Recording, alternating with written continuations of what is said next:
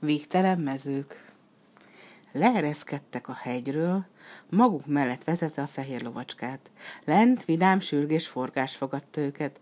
A parasztok roskadásig megrakták a gyaloghintót azokkal a drága kövekkel, amelyeket a fekete örlök barangjában találtak. Hol volt már a korábbi bánat? Lelkes örömkiáltásokkal fokozva egymás jókedvét, mind boldogan siettek haza a faluba. A nap eltűnt a hegyek sziklás sörénye mögött, sötét éjszaka lett.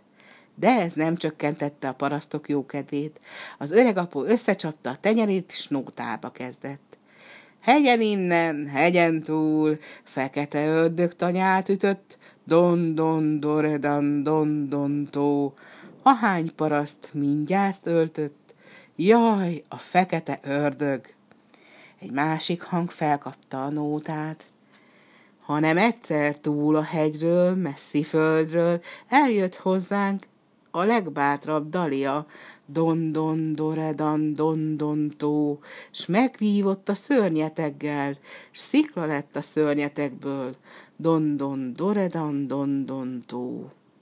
Így mentek énekelve és táncolva egész éjjel, s észre se vették, hogy megvéradt.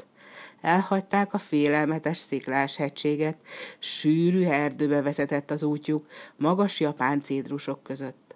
A levegőt átitatta a tűlevelek szaga, madarak csiviteltek a magasban, és mindaz, ami tegnap történt, szörnyű álomnak tűnt csupán.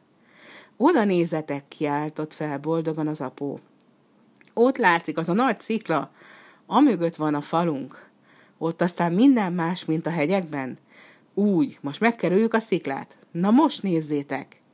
Aja és Táraó alig hittek a szemüknek, úgy elcsodálkoztak az eléjük tároló látványtól.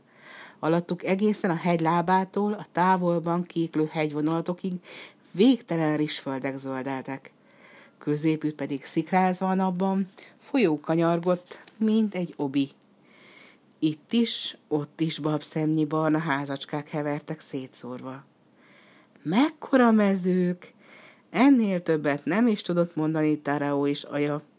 Ők hegyszorosok között nőttek fel, soha még ekkora tágteret nem láttak.